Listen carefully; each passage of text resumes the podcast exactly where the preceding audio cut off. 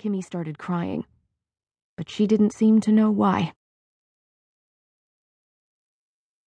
I once saw a birth on television where the mom labored in a bath, and all her friends and her mom were around her. The baby was born underwater, calm, and it floated and held its breath right off.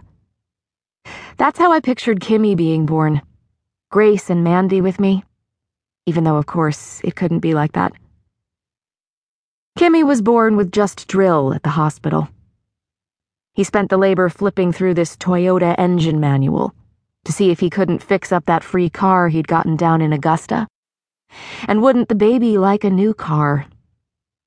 The drugs made my vision blurry, and when they put her on my chest, I couldn't focus on her face. How I was conceived, Dad always said, was my mom got caught smuggling pills from Canada. She told me she quit her birth control soon after, so the judge might pity the pregnant lady. I wanted to know her better than just this story and used to steal her photo from Dad's drawer. It was black and white.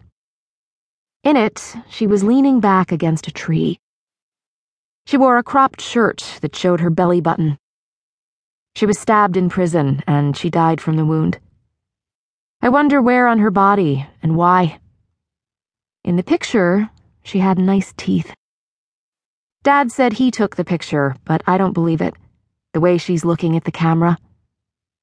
My guess is she hated him. My guess is she was looking at me, even if she didn't know it.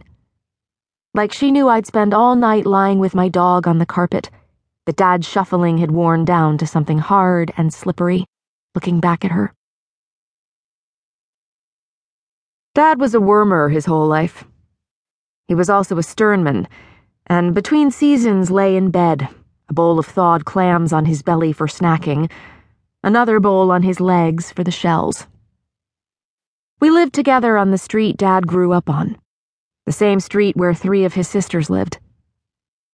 Two of them wouldn't talk to Dad, and the aunt that stayed friendly told me he only saved me from foster care for the welfare checks.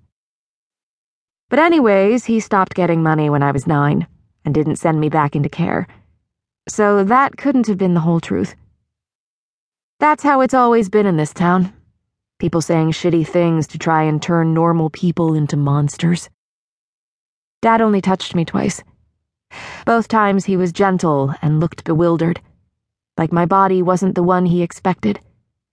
But it was too late, too embarrassing for us both to turn back. The first time I ever talked to Grace, she didn't ask why I was calling so late on a school night, just said, Hold on, sweetie, and woke Mandy up. Mandy and me did show choir at school together. I felt like I had to say something big, so I told her Dad punched out all the windows in the boathouse, which he had done, just not that night. But the field was still shiny with glass, so the story seemed real enough. Before Grace and Mandy pulled into Dad's drive, they cut their headlights. I sprinted to the car, and Mandy and I sank low in the back seat and shrieked, full of the thrill of the kidnapping.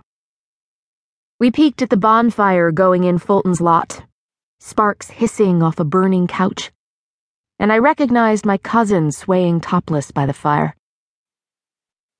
The streets in Alma were quiet and moonlit. Their house stood all by itself at the end of a paved drive, with lawns on either side. The path to their doorstep was lined with lamps that ran off stored up sunshine. Behind the house, waves crashed on the beach. In tree law, I'd have to walk two miles to the wharf if I wanted the water. The rooms were bright with lamps and vases of cut flowers, and furniture that looked like it should be roped off, like it wasn't safe to touch. Their two white cats rubbed against my sneakers. My bed was tucked under the slanted ceiling in Mandy's bedroom.